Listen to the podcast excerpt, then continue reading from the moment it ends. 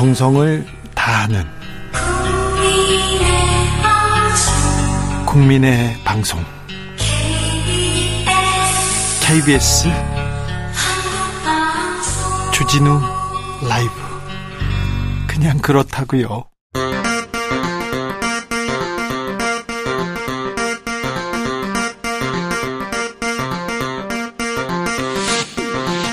주진우 라이브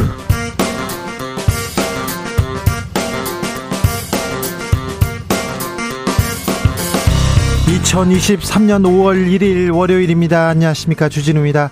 윤석열 대통령 미국 순방을 마치고 돌아왔습니다. 외교 안보 그리고 경제 성과는 어떨까요? 여야 평가 크게 엇갈렸는데요.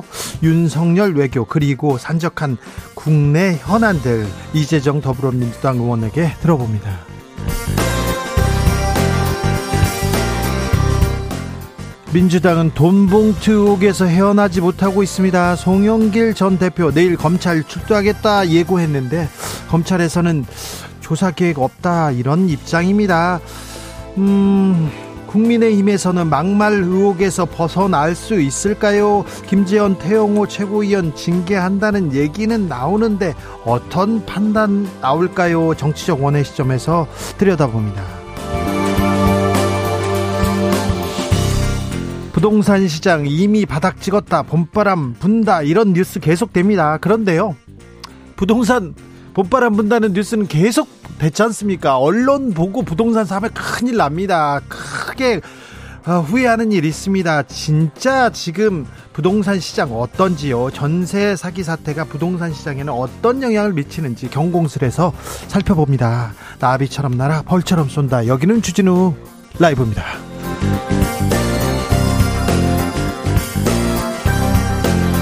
오늘도 자중차에 겸손하고 진정성 있게 여러분과 함께 하겠습니다. 음, 5월 1일입니다. 노동절 근로자의 날인데요.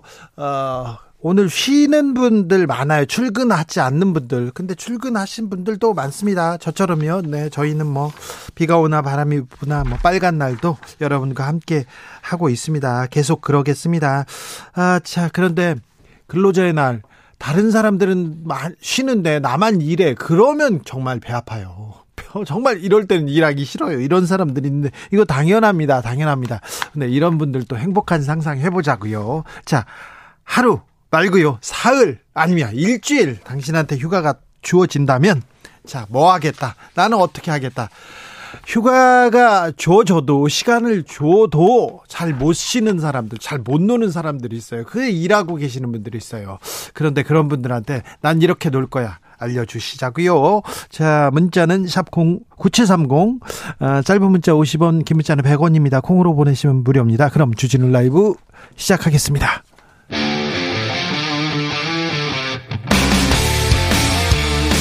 탐사보도 외길 인생 20년. 주 기자가 제일 싫어하는 것은?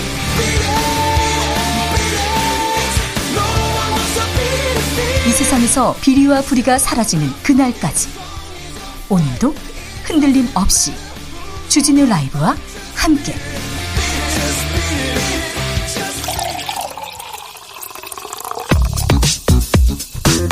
진짜 중요한 뉴스만 쭉 뽑아냈습니다. 주스 정상근 기자 어서 오세요. 안녕하십니까. 근로자의 날입니다.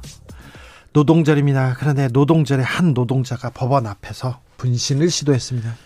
네, 검찰이 최근 각 전국 각지의 민주노총 산하 건설노조 지부장들에 대해 구속영장을 청구한 가운데 오늘 오전 구속 전 피의자 신문을 앞둔 건설노조 강원 건설지부 간부가 법원 앞에서 분신을 시도한 일이 있었습니다.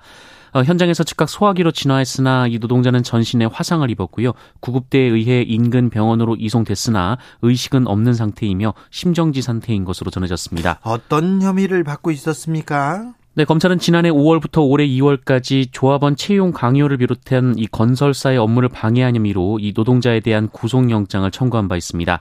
아, 이 노동자는 정당한 노조 활동에도 지시법 위반도 아닌 업무 방해 및 공갈이라니 자존심이 허락하지 않는다라는 내용의 유서를 남긴 것으로 전해지고 있습니다. 아, 분신이라니요. 건설노조에서는 뭐라고 합니까? 네, 건설노조는 긴급 브리핑을 통해 간절히 조합원의 생환을 기원하며 노동절 대회 후 긴급 중앙 집행위를 개최해 향후 대책과 투쟁 방안을 논의할 예정이라고 밝혔습니다. 네. 어, 또한 이러한 사태의 근본적 원인인 윤석열 정권의 건설노조 탄압을 강력히 규탄한다라고 주장했습니다. 앞서 건설노조는 윤석열 정권이 노동조합을 탄압하고 있다고 주장하면서 지금까지 13차례 압수수색이 진행됐고 15명의 구속자가 발생했으며 950여 명이 소환 조사를 받고 있다라고 발표했습니다. 950명이 넘게 소환 조사를 받는다고요?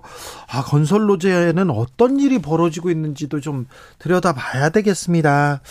아, 노동자들이 윤석열 대통령 반노동적이다 이렇게 계속 비판합니다. 그리고 윤석열 대통령은 노조는 개혁해야 된다. 노조 계속 수사하겠다 얘기 강성 발언 계속 나오는데 오늘 근로자의 날 맞아서 윤 대통령 뭐라고 메시지 냈습니까? 네, 윤석열 대통령은 오늘 SNS를 통해 오늘이 근로자의 날이라며 이 선진형 노사 관계로 가기 위해 노동약자 보호에 최선을 다할 것이라고 밝혔습니다. 윤석열 대통령은 소수만이 기득권을 누린다면 그것은 자유가 아니라 특권이라며 진정한 노동약자를 보호하기 위해 노사 법치주의를 확립하고 기득권의 고용 세습은 확실히 뿌리 뽑을 것이라고 말했습니다. 네. 또한 더 많은 일자리 창출을 위해 노동을 유연화하고 노동시장 이중 구조를 타파할 것이라고 밝혔습니다. 고용세습, 기득권의 고용세습 확실히 뿌리 뽑아야죠. 그런데 10년간 10년간 한 명도 그 고용세습 없었어요. 그런 얘기도 있었는데 아, 대통령이 지금 이 상황을 정확하게 보고 얘기하고 계시겠죠. 네. 노동자의 날, 노동자에 대한 정부의 생각 한번 다시 들여다보게 됩니다. 자, 미국 순방은 끝났습니다. 하지만 외교 계속됩니다. 이제 일본 총리 만나야 됩니다. 네, 미국 국빈 방문을 마치고 어제 귀국한 윤석열 대통령이 이달 중에 한일, 한미일 연쇄 정상회담을 추진 중이라고 대통령실 관계자가 기자들에게 전했습니다. 어, 특히 오는 7일 이 기시다 후미오 일본 총리와 용산에서 정상회담을 개최하는 방안을 최종 조율 중인 것으로 알려졌는데요. 네. 어, 내일쯤 기시다 총리의 방안 여부와 함께 공식 일정을 발표할 예정이라고 합니다. 일본 언론들은 뭐 기시다 총리 한국 온다 이렇게 벌써 보도하기 시작했어요. 네, 또한 한미 일은 이달 중순 일본 히로시마에서 열리는 주요 7개국 정상회의 기간에 정상회담을 갖고 안보 분야를 중심으로 한 3자 협력 확대의 뜻을 같이 할 예정인 것으로도 전해졌습니다. 한편 윤석열 대통령은 오늘 수석비서관 회의를 주재하고 한미 정상회담은 안보를 비롯해 산업, 기술, 교육 등 모든 면으로 동맹을 확장시켰다는 큰 의미가 있다라며 어, 청년에게 기회가 될 수 있게 후속 조치를 구체화해달라고 지시했습니다. 자, 한미일 협력의 속도가 납니다. 한미일 이렇게 아, 공조 얘기할수록 중국과 북한의 반발은 커집니다. 네, 북한이 연일 한미 정상회담 결과를 두고 반발하고 있습니다. 김여정 북한 노동당 부부장은 한미 정상의 워싱턴 선언은 대북 적대시 정책에 집약화된 산물이라고 주장했고요. 이 동북아미 세계의 평화와 안전을 더 엄중한 위험에 노출시킬 것이라고 주장했습니다.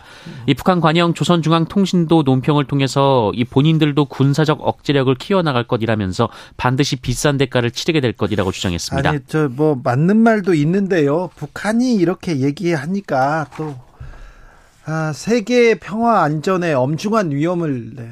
북한이 지금 핵 개발하고 계속 뭐 미사일 발사하면서 평화를 위협 음, 위협하고 있는데 여기에 대해서 또 북한이 얘기를 계속하고 있네요. 중국은 뭐라고 합니까? 네, 중국 외교부는 한미 정상이 대만 해협 문제를 거론한 것과 관련해 주중 한국 대사 정무공사를 초치해 항의했습니다. 이 중국의 관영 매체는 한국이 중국과 러시아, 북한의 보복에 직면할 가능성이 크다라고 주장했고요. 네. 이 관영 방송은 중국군의 한국 전쟁 참전을 다룬 애국주의 드라마를 긴급 편성하기, 편성하기도 했습니다. 중국이 우리나라, 우리 산업, 우리 경제를 괴롭힐 수가 수백 가지는 될 텐데 아, 중국이 꼼수로 꼼수로 이렇게 어떤 아, 좀 회방을 놓지 않을까 이건 좀 걱정이 됩니다. 대만 얘기를 꼭 해야 되나?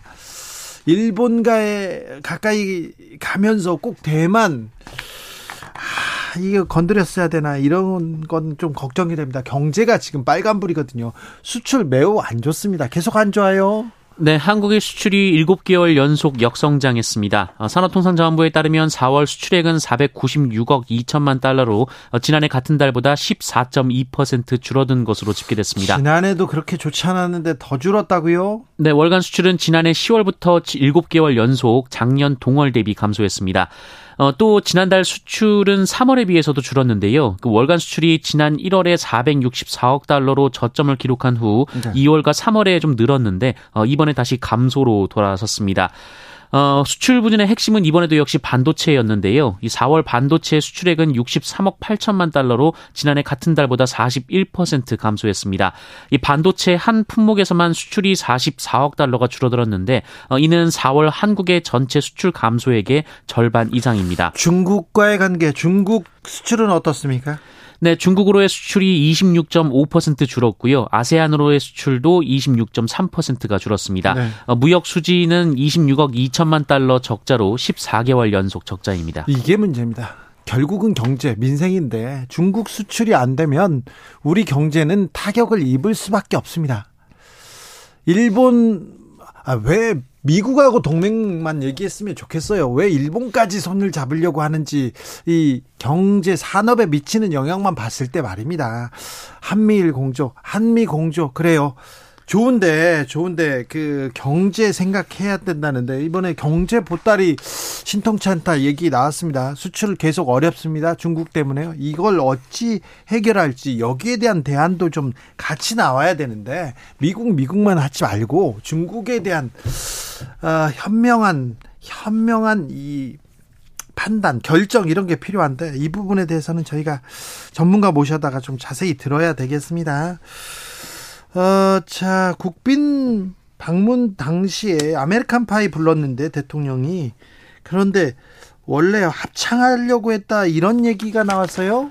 네, 박지원 전 국가정보원장은 어제 자신의 SNS를 통해 미국 소식통으로부터 들은 이야기라며 원래 조 바이든 미국 대통령이 윤석열 대통령과 아메리칸 파이를 듀엣으로 부르려고 준비했다라고 주장했습니다. 박지원 전 원장은 처음부터 조율된 아메리칸 파이였기 때문에 이 미국 측에서 작곡가가 서명한 기타를 준비한 것이라면서 아. 어, 윤석열 대통령이 열창한 그 소절의 다음 소절은 이 바이든 대통령의 큰아들이 개사해서 애칭, 애창해왔기 때문에 윤석열 대통령께서 한 소절을 더 안 하셨다면 바이든 대통령도 듀엣으로 하려 했다고 한다라고 주장했습니다. 그런데 못했잖아요. 왜 못했죠 그러면? 그러니까 윤석열 대통령이 그 이후 구절도 불렀다는 혼자서, 의미로 보이는데요. 아, 듀엣으로 부르기로 했는데 혼자서 다 불렀다. 어, 뭐 그게 이제 그 박지원 전 원장의 주장인 것 같습니다. 대통령실에서 뭐라고?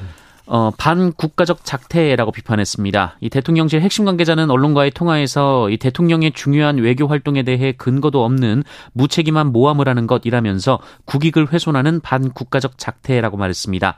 어, 이동훈 대통령실 대변인은 윤석열 대통령이 아메리칸 파이를 부르게 된 것은 바이든 대통령의 갑작스러운 요청 때문이었다라고 밝혔습니다. 갑작스럽게 그, 그 자리에서 노래를 불러달라. 이렇게 해서 부른 거다 이거죠? 네. 어, 근데 영상, 공개된 영상을 보면 윤석열 대통령이 본인이 한 소절 부르겠다라고 얘기를 하는 부분이 있었는데요. 네.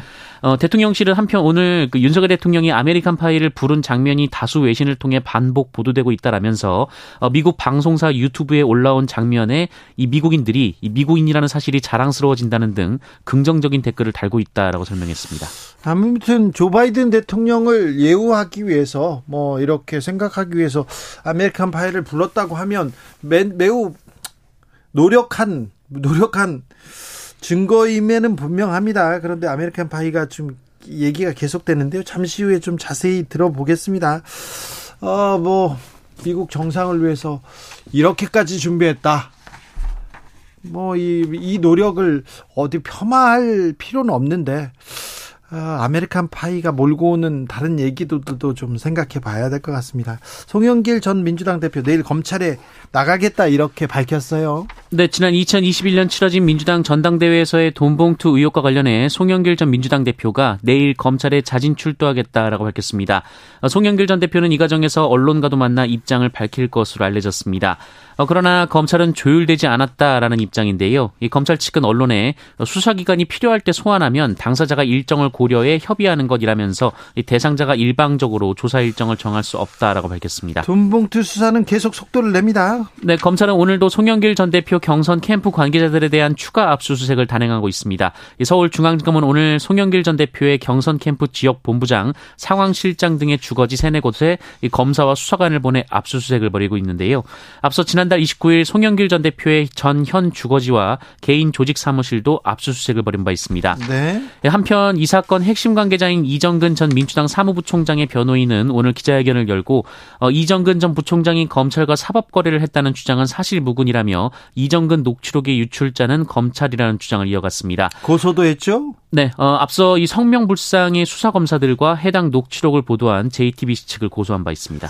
지금 그 돈봉투 의혹에 대해서 수사가 계속 진행되는데 이거 검사가 언론과 짜고 지금 피의 사실을 공표를 하고 있다 이렇게 생각해서 송영길 전 민주당 대표는 어서 나부터 조사해라 이렇게 해서 검찰이 간다고 합니다. 그런데 내일 조사가 이루어질 가능성은 아, 그다지 높지 않습니다. 국민의힘은 최고위원들 징계합니까? 징계 절차에 일단 착수, 착수했습니다. 네, 국민의힘 중앙당 윤리위원회는 오늘 신임 황정근 윤리위원장 주재로 첫 회의를 열고 어, 최근 이딴 설화로 논란을 빚은 김재원, 태영호 최고위원에 대한 징계 절차를 개시했습니다. 어, 김재원 최고위원은 5.18 정신 헌법 수록 반대에 정광훈 목사 우파 천하통일, 어, 제주 4.3은 격이 낮은 기념일 등의 발언으로 논란이 됐고요. 이 태영호 최고위원은 제주 4.3은 북한 김일성의 지시, 백범 김구 선생이 김일성의 통일전선 전략에 당했다라는 취지의 발언, 이 민주당을 JMS에 빗댄 글 등이 논란이 된 바 있습니다. 네. 이 황정근 윤리위원장은 징계 개시 결정은 국민의힘이 국민의 지지와 신뢰를 받기 위한 자체 노력의 일환이라고 강조했는데요. 어, 다만 태영호 최고위원 관련 논란 논란 중 이 김구 선생 발언이 징계 사유에서 제외가 됐습니다. 어, 이에 대해서는 이 문제에 대해서도 논의는 할 것이다라고 말했습니다. 음, 한 달간 드문 분출했던 김재현 최고위원 오늘 나왔네요. 네, 4월 한 달간 공개 활동을 중단하고 자숙의 시간을 가졌던 김재현 최고위원이 오늘 최고위원회의에 복귀했습니다. 김재현 최고위원은 이 징계는 윤리위에서 판단할 것이라면서 소명을 요구하면 자세히 소명하겠지만 과거사 발언은 앞으로 기회가 있으면 사과 말씀을 드릴 생각이라고 말했습니다. 네. 어, 태영호 최고위원도 독립기구인 윤리위의 활동을 언급하는 것은 부적절하다라고 말했는데요. 어, 다만 오늘 MBC 라디오 인터뷰에서 어, 논란의 역사 인식 발언에 대해서는 생각의 변함이 없다라며 역사 문제는 올바르게 정 리하고 그 강을 넘어야 한다라고 말했습니다. 네. 민주당은 지금 돈봉투 의혹 얘기가 계속 나오네요, 이제. 그리고 국민의힘에서는 최고위원들 막말, 그리고 징계하느니 마느니, 이게 그렇게 중요한지, 정치권에서는 지금 뭐 하고 있는 건지, 수출 안 된다고 하고, 민생 어렵다고 하고, 계속 어렵다는 얘기만 나오는데, 정치권에서 지혜를 모아야 될 텐데, 일도 안 하고 싸움도 잘 안 하고 싸움도 건설적인 싸움이라도 해야 되는데 싸움도 안 하고 이게 뭐 하고 있는 건지 저런 분들 다 우리가 장관급으로 예우하면서 돈 주고 사람 보내주고 이래야 되는 건지 이런 자괴감 듭니다. 그 정작 또 자기들은 정치개혁, 선거개혁 그런 얘기도 안 해요. 지금 눈치만 보고 있지. 더 눈치를 줘야 됩니다. 더 압박해서 아, 국민들이 압박해서 예. 국회의원들, 정치인들 좀 일하게 만들어야지. 이게 뭐 하는 건지. 국민한테, 국민의 삶에는 전혀 보탬이 안 되는 일만, 그런 뉴스만 하고 있어요. 참 안타깝습니다. 마약 범죄, 특별히 음, 청소년을 대상으로 한 범죄, 검찰이 엄벌하겠다 이렇게 선언했습니다. 네, 얼마 전 강남 학원가에서 청소년들을 대상으로 마약이 든 음료수를 일반 음료수로 속여서 먹인 사건이 있었고 또 학생들이 직접 마약에 손을 댔다라는 뉴스도 잇따라 나왔는데요. 네. 어, 이에 검찰은 청소년을 상대로 마약을 판매하거나 유통에 가담시킨 마약 사범의 경우 구속 수사를 원칙으로 하고 최고 사형까지 구형하기로 했다라고 밝혔습니다. 어, 또한 청소년일지라도 의료용 마약을 불법 유통한 경우에는 구속 기소한다는 방침을 밝혔는데요. 어, 다만 단순 투약 청소년은 치료와 재활 기회 를 우선 제공하겠다라고 밝혔습니다. 청소년 상대로 한 마약 범죄 엄벌하겠다고 예 선언했습니다. 선언하지 말고 빨리빨리 처리하시면 좋겠어요. 마약 관련된 수, 어, 범죄 왜 그 잘 안 돼요. 진행이 안 되고 또 여러 이유가 있고요. 또 재벌가 또 유명인들은 또 사법 처리가 안 됩니다. 구속도 잘 안 되고요. 왜 그러는지 아, 그런 방만한 수사 그리고 방만한 처벌이 아, 마약 범죄를 더 키우는 건 아닌가 그런 생각도 해봅니다. 전세 사기 사건 경찰이 엄벌하겠다 이렇게 강조하고 있는데 강조만 하지 말고 빨리 엄벌하면 되지 그걸 가지고 그 아직도 뭐 하고 있어요? 네, 경찰은 인천 미추홀구에 다수의 피해자를 낸 이른바 건축왕 일당뿐 아니라 다른 지역 전세 사기범들에게도 범죄단체 조직죄를 적용하는 방안을 적극 검토 중이다라고 밝혔습니다. 어, 오늘 경찰청 기자간담회가 있었는데요. 임대인과 임차인, 보증대출 관련자들이 전세 사기 또는 불법 대출을 공모한 것으로 확인되면 범죄단체 조직죄를 적용하겠다라고 밝혔는데 이 범죄단체 조직죄가 인정되면 단순 가담자도 조직 차원에서 벌인 범죄의 형량으로 처벌을 받게 됩니다. 이거 이거는 또 법리상 좀 따져볼 부분이 있는데 이거 경찰이 큰 소리를 쳤는데 이게 범죄 단체 조직대가 된다? 이거 이거 좀 쉽지 않은데 경찰이 지금 수사를 잘하고 있는지 아 이거 좀 자세히 살펴보겠습니다 저희가 주가 조작 사건이 지금 사람들을 매우 걱정시키고 있습니다. 그런데 금융위원회에서 아, 좀 빨리 대응했으면 이 사태 막을 수 있었다 그런 얘기도 나옵니다. 네, 금융위원회는 지난달 초 언론사 제보 등으로 이번 사건의 징후를 처음 인지한 것으로 알려졌는데요. 어, 이번에 논란이 된 8개 종목 중 상당수와 관련해 이 시장에서는 이미 작년부터 작전설을 의심하는 목소리가 나왔었다. 어, 이런 보도가 있었습니다. 네. 어, 이와 비교하면 금융위의 인지 시점부터가 너무 늦었다라는 지적이 나오고 있고요. 어, 또한 금융위는 통상 중대한 사안의 경우 금융감독원과 공동조사를 벌인 뒤 어, 패스트트랙으로 사건을 검찰에 넘겨왔는데 어, 금융위는 이번 제보 자료들을 쥐고 지고 있다가 사태가 터지고 나서야 이를 금감원에 공유한 것으로 알려져 논란이 되고 있습니다. 어, 만약 인지 시점이 더 빨랐거나 혹은 처음부터 금감원이나 검찰과 함께 사건을 조사했다면 피해를 줄일 수 있었다라는 지적이 나오고 있는데요. 이 조사 본격 착수까지 시간이 지체되면서 당국의 움직임을 눈치챈 이 주가 조작 세력들이 물량 처분에 나서서 이 주가 폭락 사태가 빚어졌다라는 지적이 나오고 있습니다. 이 폭락세를 거듭한 8개 종목의 지난 28일 기준 시가총액은 사태가 발생하기 직전인 지난 21일과 비교해서 무려 7조 8,492억 원이나 급감했습니다. 지금은 큰 도둑들이 이렇게 담 넘어가고 뭐 문 따고 그런 거 안 합니다. 이렇게 주가 조작하고요. 금융 범죄 이렇게 저지르는데 이 부분에 대한 대응은 좀 잘 하고 있는지 검찰이 왜 이런 부분 아, 좀 빨리빨리 처리 못하는지 그런 거 계속 생각납니다. 아, 루나 테라 사건에 있는 주범들 아직도 제대로 검찰에서 수사하고 이렇게 기, 소는 했습니다만 수사 또 미흡하다고 하지 않습니까? 미국에 비하면 형량도 낮을 거라고 벌써 걱정하고 있고요. 이 금융 사기, 화이트 칼라 범죄, 잘못됐는데 이런 큰 도둑들 잡는데 더 매진해야 될 것 같습니다. 손흥민 선수가 또 어제 오늘 새벽이었죠 대기록도 네. 세웠습니다. 네, 손흥민 선수가 우리 시간으로 오늘 새벽 열린 리버풀과의 프리미어리그 경기에서 후반 32분 골을 넣었습니다. 네. 어, 이 골로 손흥민 선수는 세계 최고의 축구 리그로 평가받는 잉글랜드 프리미어리그에서 7시즌 연속 두 자릿수 득점이라는 금자탑을 쌓았습니다. 아, 7시즌 연속이요? 네, 2015-2016 시즌에 토트넘에 합류한 손흥민 선수는 그 다음 해인 2016-2017 시즌부터 지금까지 단 한 시즌도 빠짐없이 10골 이상 넣었습니다. 네. 어, 참고로 아스날의 전설로 불리는 티에리 앙리 선수가 8시즌 연속 10골 이상을 뽑아냈는데요. 네. 이 손흥민 선수는 7시즌 연속으로 뽑아냈습니다. 어, 내년에 또 8시즌 연속 하겠죠. 아, 폼이 안 좋다. 컨디션이 안 좋다. 얘기 나오는데 그래도 10골 넣습니다. 그 그러니까 리그에서 최정상 선수라는 걸 다시 한번 증명했습니다. 주스 정상근 기자 함께했습니다. 감사합니다. 고맙습니다. 근로자의 날인데 쉬시나요? 근로자의 날처럼 쉬게 하면 어떻게 하실 거예요? 물어봤습니다. 2479님께서 오늘 출근했습니다. 아파트 경비실인데 열심히 일하고 있습니다. 하고 참 빨간 날 없이 이런 국경일 근로자의 날 없이 경비 아저씨들 열심히 일하시는 거 보고 참 감사하다고 생각합니다.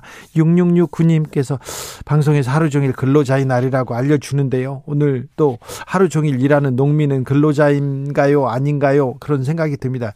농민도 근로자가 맞죠. 맞죠. 근데 자영업자이기 때문에 이 부분은 어떻게 해야 되는지 참 안 쉬고 일하시는 농민분들, 어민분들 많은데, 아, 저 그분들도 휴가를 가셔야 되네. 자체 휴가라도 좀 가시고 자체 휴식이라도 좀 취했으면 하는데. 네. 그러네요. 또 일용직 근로자들이 있잖아요. 매일 이렇게 하루 벌면 그 일당을 받는 사람들. 저도 마찬가지입니다. 일용직입니다. 네.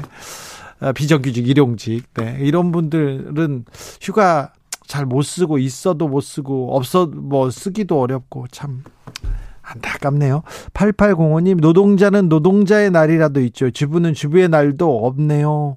주부의 날이 있을 거예요. 그런데 쉬는 거하고는 상관이 없을 거예요. 지금 밥하고 있습니다. 가족을 먹여 살리는 위대한 직업이지만 일주일 휴가가 주어진다면 호텔에서 꼼짝 않고 룸서비스만 시켜 먹고 싶어요. 8805님, 그 그렇게 한번 하세요. 나 휴가 간다. 이렇게, 어, 자식과 자식들과 남편한테 선언을 하세요. 나 언제부터 언제까지 휴가 간다. 그러면, 어, 왜 그러지? 이렇게 걱정하다가요. 나중에는 아 엄마한테도 휴식이 필요해. 그리고 엄마한테 좀 잘해야 되겠다. 엄마가 없잖아요. 그 빈자리가 엄청 커요. 커요. 그러니 그 다음부터 더 잘해줄 거예요. 그거 꼭 필요한 것 같습니다. 가족을 위해서도 필요한 것 같습니다. 주부의 날은 없습니까? 없나요? 네. 부부의 날은 있습니다. 부부의 날은. 주부의 날도 왜 없지? 주부의 날도 좀 하나 만들어 주세요. 중요한 날인데. 어, 9631님, 우리 어머니 걷기 어려워 하시는데 모시고 제주도 여행 다녀오고 싶습니다. 하루가 주어지면요. 어머니 모시고, 네, 그래야죠. 한 교수님, 제게 일주일 휴가가 주어진다면 울릉도에 가서 독도새우를 먹고 오겠습니다. 독도새우를 먹고 싶습니다. 네. 네 서울에서 또 뭐 다른 데서도 먹고 싶겠지만 울릉도에서 가서 먹으면 또 의미가 있겠죠. 1720님 맛있는 거 먹고 쉬었다가요. 운동하고 쉬었다가 맛있는 거 먹고 쉬, 운동하고 쉬다가 맛있는 것만 먹고 막 이렇게 계속 반복할 겁니다. 아, 예. 쉬는 날 좋습니다. 2095님 쉬는 날이 생기면요, 혼자만의 시간이 생기면요, 침대에서 안 내려올 겁니다. 모든 걸 침대 위에서 해결하겠습니다. 하는데, 지금도 그렇게 할 수 있습니다.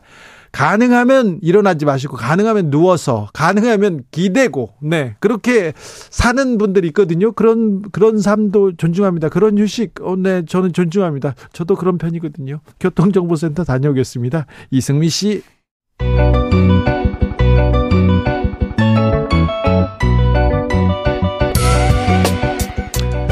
한층 날카롭다 한결 정확하다 한편 세심하다 밖에서 보는 내밀한 분석 정치적 원의 시점. 오늘의 정치권 상황 원외에서 더 정확히 분석해 드립니다. 이현주 전 국민의힘 의원 어서 오세요 네, 안녕하세요. 부드러운 카리스마 이현주입니다. 노영희 변호사 오셨습니다. 네, 안녕하세요. 노영입니다. 부드러운 카리스마처럼 노영희도 뭐 하나 만들어야 돼요. 만드세요. 뭘로 그때, 할까요? 그때 뭐였지? 어? 그전에는 뭐 있었어요? 글쎄요, 뭘로 만들지 음. 지금 생각해 보겠습니다. 네, 다음 번에 한번 얘기해 보자고요. 네, 네. 자, 부드러운 카리스마 이현주 의원님. 네. 자, 윤 대통령의 이번 그 순방 어떻게 보셨어요? 아니 뭐 미국하고는 굉장히 사이가 좋아진 것처럼 보인다. 어, 그, 그렇죠. 네. 그런데 그런데 사실 이제 그럼 시리기에 어떻게 되느냐? 네. 이번에는 좀 보따리를 좀 얻어와야 되는데. 경제적으로 뭐 IRA라든가 반도체 문제 이런 것들 우리 기대는 많이 했지만 사실은 뭐 쉬운 문제는 아니에요 현실적으로 그죠? 그, 어 그래서 사실 뭐 사실 가기 전에도 기대하면서도 아, 이게 뭐 되겠냐. 법으로 된 건데. 이런 얘기들은 있었어요. 근데 아쉬운 건 뭐냐면 서로 이제 어떤, 어, 이 결과가 없다 하더라도 이걸 관철시키기 위해서 대통령이 굉장히 애를 쓰고 미국 측을 설득하려고 노력하고 이런 게 과연 있었는지 그게 너무 아쉽다. 왜냐하면 비의회에서 연설하셨잖아요. 네. 굉장히 좋은 기회거든요. 그렇죠. 그래서 기립 박수 받는 것도 중요하지만 거기서 미국 의회의 정치인들이라고 하면 나름대로 정치 철학들이 다 있을 거란 말이에요. 영향력도 있고요. 네. 그러면 저는 거기에서 우리 대통령이 평소에도 자유 많이 말씀하시고 거기서도 수십 번 말씀하신 것처럼 이 자유주의적 무역 질서 이게 이 전 세계가 지금 이렇게 서로가 자국 중심적으로 가는 과정에서 어쩔 수 없는 부분이 있지만 네. 그럼에도 불구하고 자유주의적 세계 질서를 선도했던 미국이 그렇죠. 네? 그렇죠. 미국이 이 부분에 대해서 조금 이렇게 동맹국들이 힘들게 하는 것에 대해서 의회에서 집행부는 좀 할 수 없는 부분이 있어요. 예, 예. 왜냐하면 예. 그죠?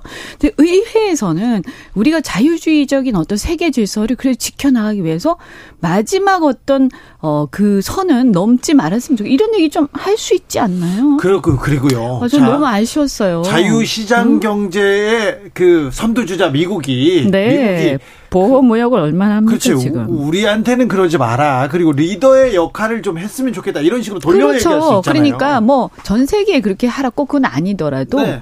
한국의 상황과 우리의 무역 상황, 그다음 우리의 경제 상황.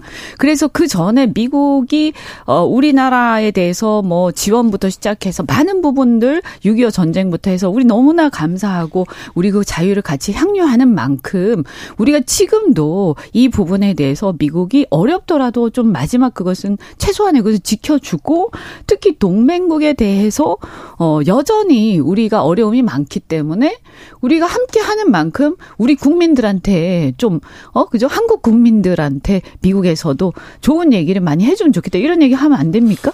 미국에서 점수 따는 것까지는 성공했는지 모르는데 우리 국민들한테 음. 점수 따는 거는 조금 음, 네. 아, 그래서 너무 아쉬웠다. 의회에서 연설을 그렇게 멋있게 하면서 왜 우리나라 우리나라의 상황, 우리 어려움 그리고 그것이 실제 자유 미국이 구가하고 미국이 추구해 왔던 우리가 함께 동맹 가치 동맹이라고 했잖아요.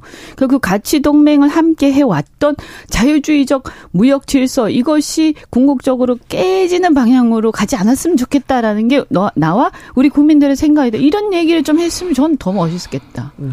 이런 생각이 듭니다. 그거 하고 뭐 그다음에 또 여러 가지들이 있지만 저는 어 보수의 입장에서 굉장히 아쉬운 게 뭐냐? 네. 아니 뭐 핵무장을 당장 하기는 어려운 실정이죠. 예. 근데 왜 그거를 포기하는 선언까지 합니까?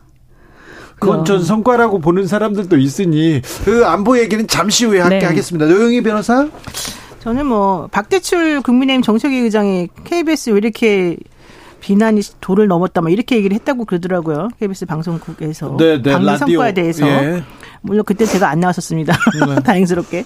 근데 어쨌든 그렇게 말을 할 수밖에 없었던 이유가 뭐겠느냐. 이거는 쉴드를 좀 치기 어려운 그런 상황이 아니었을까라는 제가 개인적인 생각이고요. 그렇기도 하고요. 또 말씀드리자고 하면 어 저도 아, 우리 국민들은 윤석열 대통령이 미국 가서 잘해주기를 어, 원합니다. 네, 그래서 원하죠. 응원합니다. 그리고 아 이번 가서 이런 그 성과를 냈다. 이런 얘기는 이런 일은 어떤 효과를 갖는다. 그걸 좀 설명 듣기를 바라는데 대통령실이나 국민의힘에서는 설명하겠다는 사람이 없어요. 아. 나와서 얘기해 주세요. 그러면 안 나와요. 일단 기본적으로. 그러니까요. 네. 그랬다고 네. 그러더라고요. 예. 네. 그래서 어쨌든 그 부분에 대해서 혹시라도 오해가 있으실까 봐 제가 말씀드리기가 좀 조심스러운데. 네, 말씀하세요. 네, 그래도 그냥 간단히 말씀을 드리면 결과적으로는 이번에 성과가 뭐 25억 달러 아까 뭐 7, 8조, 어, 8조 정도 이제 투자를 받기로 했다. 이게 첫 번째, 어, 성과다라고 주장을 하셨었고. 그리고 주장 그런데 미국에서 조 바이든 대통령이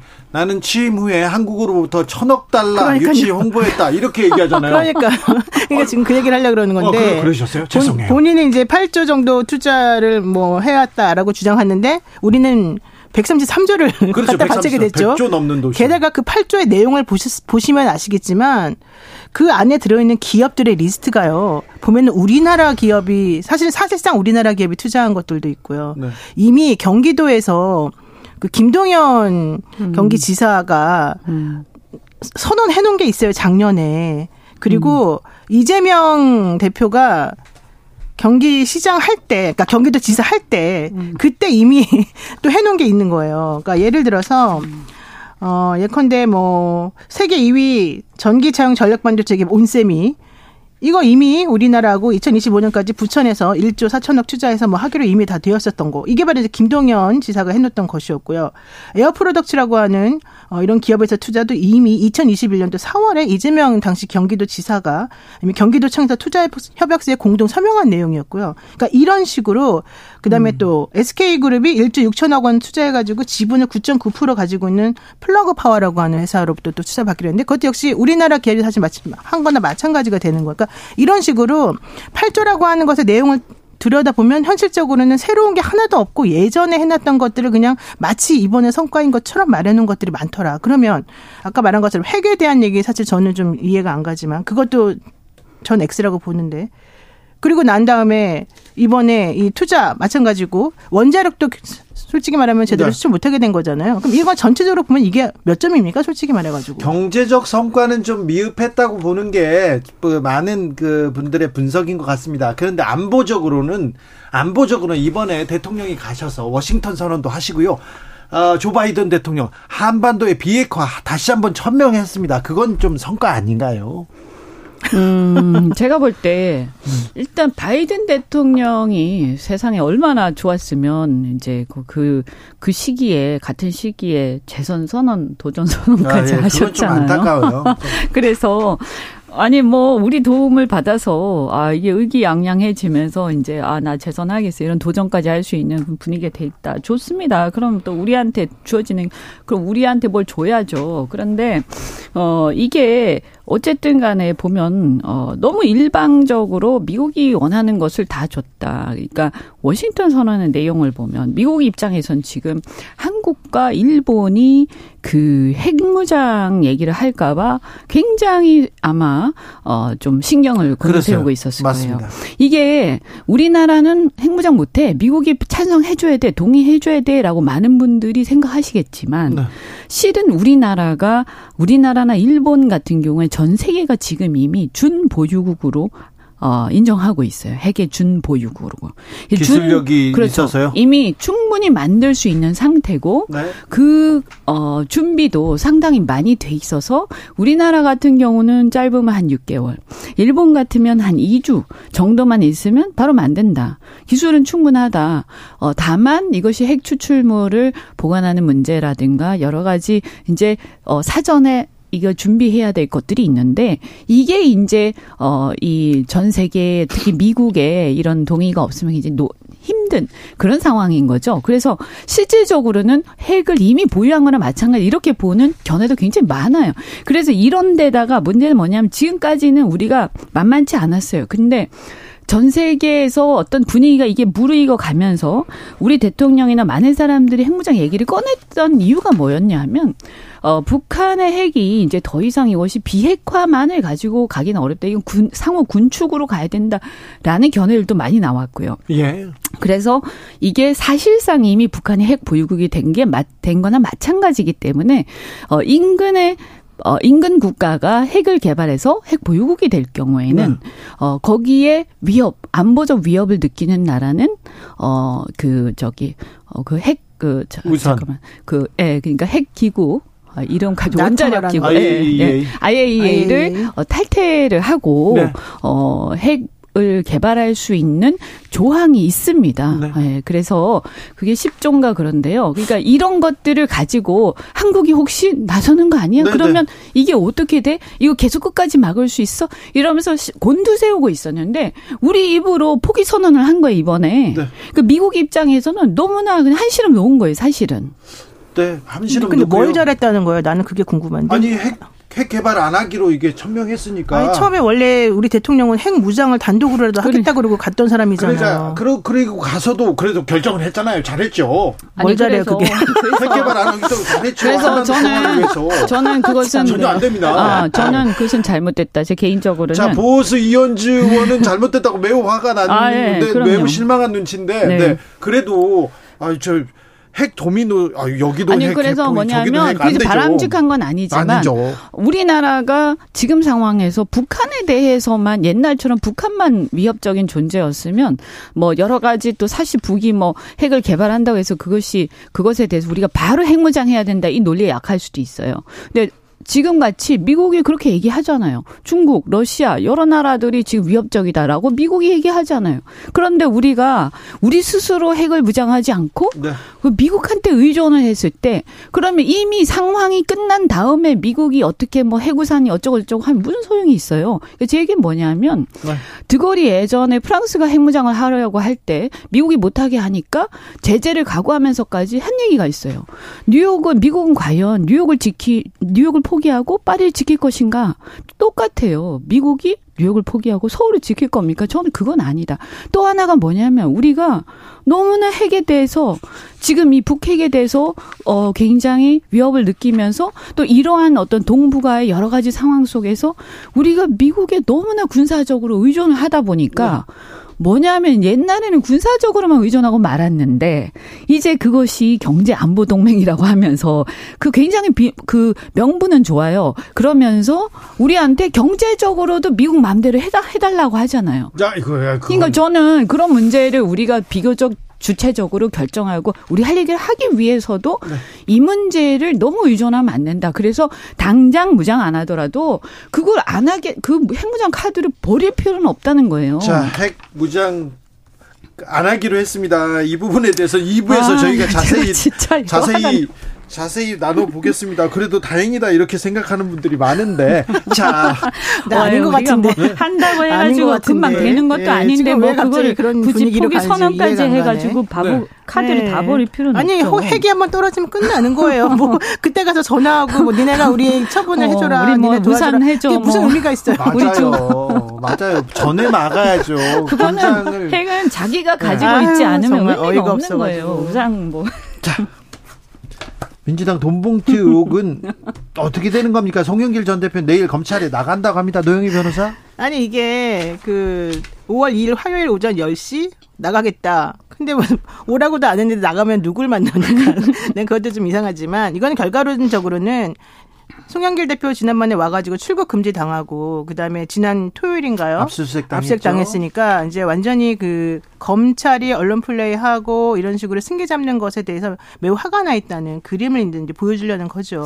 그렇죠. 현실적으로 기선제압을 이제 하겠다는 거죠. 그러니까 나는 아무런 꺼리낄 게 없으니 내가 니네가 안 불러 그럼 내가 가겠다 이제 이거겠죠. 하지만 결과적으로 가서는 현실적으로 할 수 있는 게 없을 거예요. 네. 왜냐면은 검찰이 압수수색을 지난 토요일 날 했으면 이제 내가 압수수색했으니 이걸 보고서 뭐 하겠다라는 얘기겠죠. 그러면 사실 명분이 없어지는 거긴 한데 그래도 이렇게라도 안 할 수가 없는 게 사실 송영길 대표가 2021년도에 그런 뭐 그 전당대회 때 그런 일이 있었다고 치더라도 이미 이분은 프랑스 가느라고 짐 다 싸가지고 나갔던 사람이잖아요. 그래서 이번에 이제 급하게 돌아오느라고 제대로 짐도 못 가지고 왔을 건데 그 집에 가서 도대체 뭘 가져오겠다는 거예요. 이거는 그냥 망신주기밖에 안 되는 거였거든요. 내지는 별건.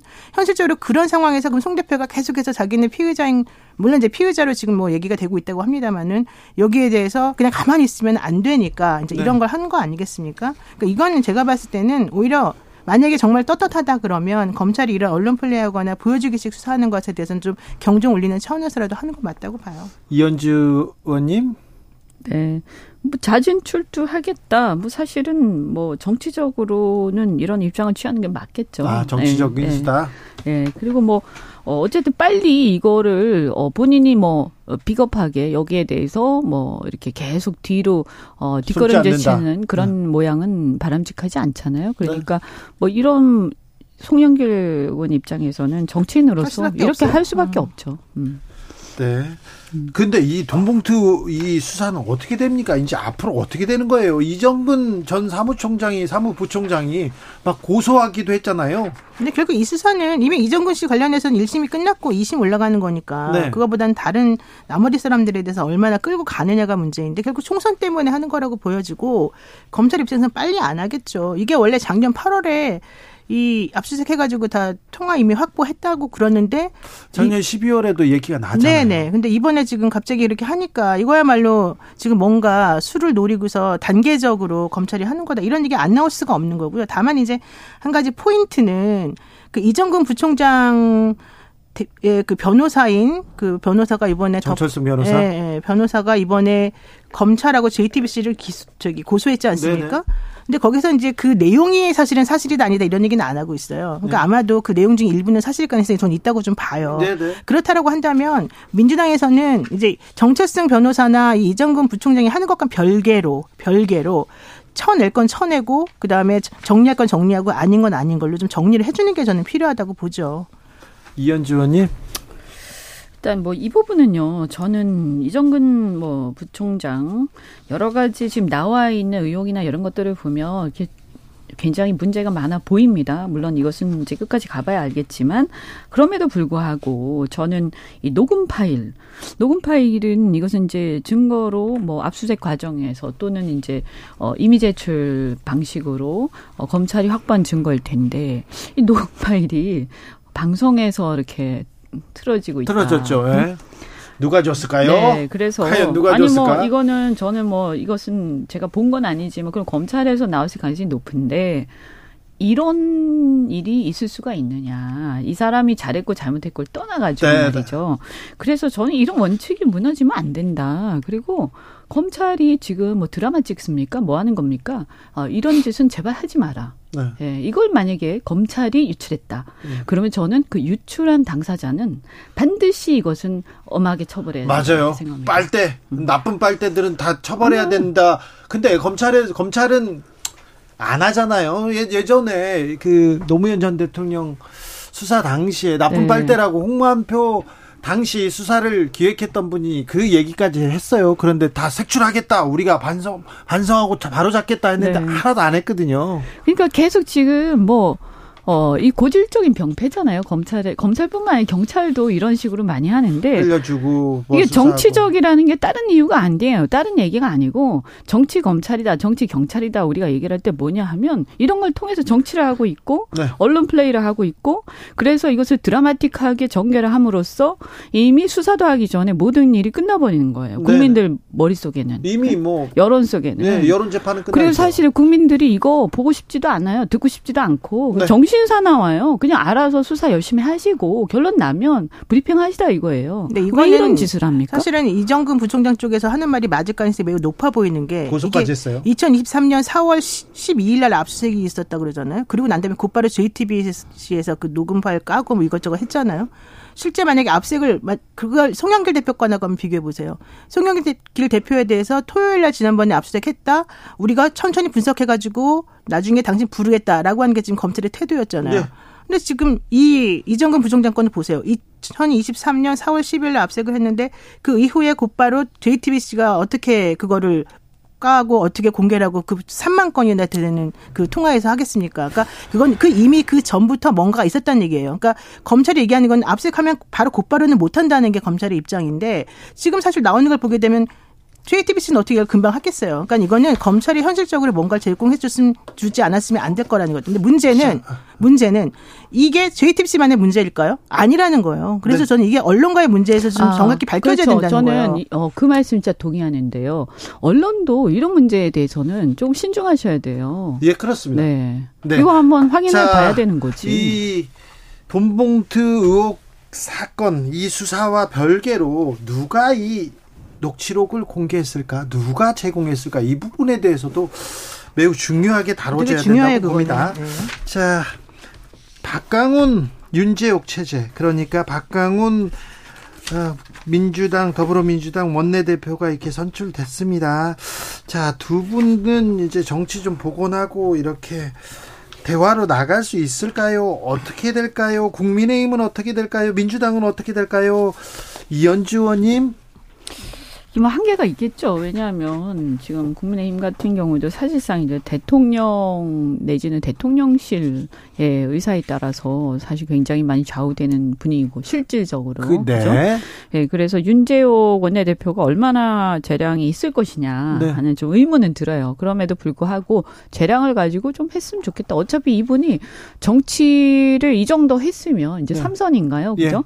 그럼 이 정도면 사실은 개인으로서 정치적으로 상당히 어 이제 올라올 만큼 많이 올라온 건데 여기서 뭐 큰 더 욕심을 부립니까? 여기서 원내대표 잘 하셔서 네. 잘 하셔서 사람들한테 자신의 이름을 각인을 시키고 만약에 더 큰 정치를 하고 싶으면 여기서 잘해야 된다. 그래서 여기 끌려다니는 정치 하시면 끝이다 이런 생각을 말씀을 드리고요. 그다음에 박광원 대표도 마찬가지인데 어쨌든 박광원 원내대표도 무- 원만한 부분에서는 뭐 저는 바람직하다 네. 이렇게 생각하지만 어 야당으로서 역할도 있을 거 고요. 또 어차피 당 대표가 결국에는 또 더큰 어, 어떤 주도권을 갖고 있지 않습니까? 당의 구조상. 그래서 결국은 저는 윤석열 대통령과 어, 이재명 대표 간에 만나서 얘기를 좀 해야 네. 풀수 있는 것들은 풀 것이다라고 생각이 좀 들고요. 한편 이제 다만 이렇게 정치적 이념이 첨예하거나 이런 게 아닌 법안들이 있어요. 예를 들면 간호법이라든가 네. 뭐 지난번에 양곡관리법 같은 것도 사실 이게 이념이라기보다는 좀 실무적인 거란 말이에요. 얼마든지 타협안 찾을 수 있는 거란 말입니다. 그래서 이런 것들은 좀 두 분이서 어 다른 어떤 정치적인 이런 걸 떠나 가지고 어잘 해법을 좀 찾았으면 좋겠다. 이제 기대를 해 봅니다. 뭐 의미가 없는 얘기 같아요, 솔직히 말해서. 왜냐하면 그 윤 대표 같은 경우에는 대통령하고 친하다는 의미로 사실은 뽑혔다는 얘기가 그동안은 많았었거든요. 그런데다가 박강원 대표 같은 경우에는 지금 민주당 내에서 비명계로 이제 뽑히고 있단 말이죠. 그렇죠. 네, 그런 의미에서 사실은 두 분이서 만약에 뭔가 의기투합한다 그러면 민주당이나 이런 쪽에서는 사실 받아들이기 어려울 가능성이 좀 있고 그렇지 않고 여기에 대해서 사사건건 또 대립하는 모양새로 가게 되면 현실적으로는 아무것도 안 되는 모양새가 될 거란 말이에요. 지금 그 그래 안 됐잖아요. 네, 그러니까 내가 보기엔 될 가능성은 사실 없어요. 그러니까 차라리 그런 걸 그 쓸데없는 거에 자꾸 바라거나 그런 이상한 거 가지고서 희망을 갖고 사람들을 좀 이렇게 뭐라 그래야 좀 놀린다 그러나 기만하거나 이런 거 하지 말고 그냥 본인들이 할 거를 정확하게 주장하고 본인들이 할 거 가지고 좀 힘있게 나가는 그런 모습을 차라리 보여주는 게 오히려 전 낫다고 봐요. 그 게다가 윤재욱 원내대표는 지금 김기현 당대표도 제대로 아무것도 못하는데 윤재욱 원내대표가 뭘 하겠습니까? 내가 봤을 땐 그쪽에는 기대할 수 있는 게 없어요. 김기현 대표는 원래 못할 줄 알았어요. 아, 이분이 이분이 생각보다 소신이 없는 분이세요. 생각보다 어, 소신이 게, 없어요? 굉장히 제 제가 이렇게 폄하해서 죄송합니다만 이분은 상당히 이런 어떤 그저 위의 눈치를 많이 보는 스타일이고 윤재욱 대표는 전 잘 모르겠습니다. 아직은. 네. 그래서 사람들이 잘 몰라요. 잘 모른다는 것은 장점도 있는 거예요. 그죠? 네. 알겠어요. 그래서 한번 좀 기대를 해보겠습니다. 자, K, KBS에서는요, 네, 국민의힘 목소리 열심히 들으려고 합니다. 이 당내 얘기, 외교 얘기 하고 싶으면 언제든지 오세요. 항상 준비되어 있습니다. 자, 이현주 전 의원, 노영희 변호사 감사합니다. 네, 고맙습니다. 고맙습니다.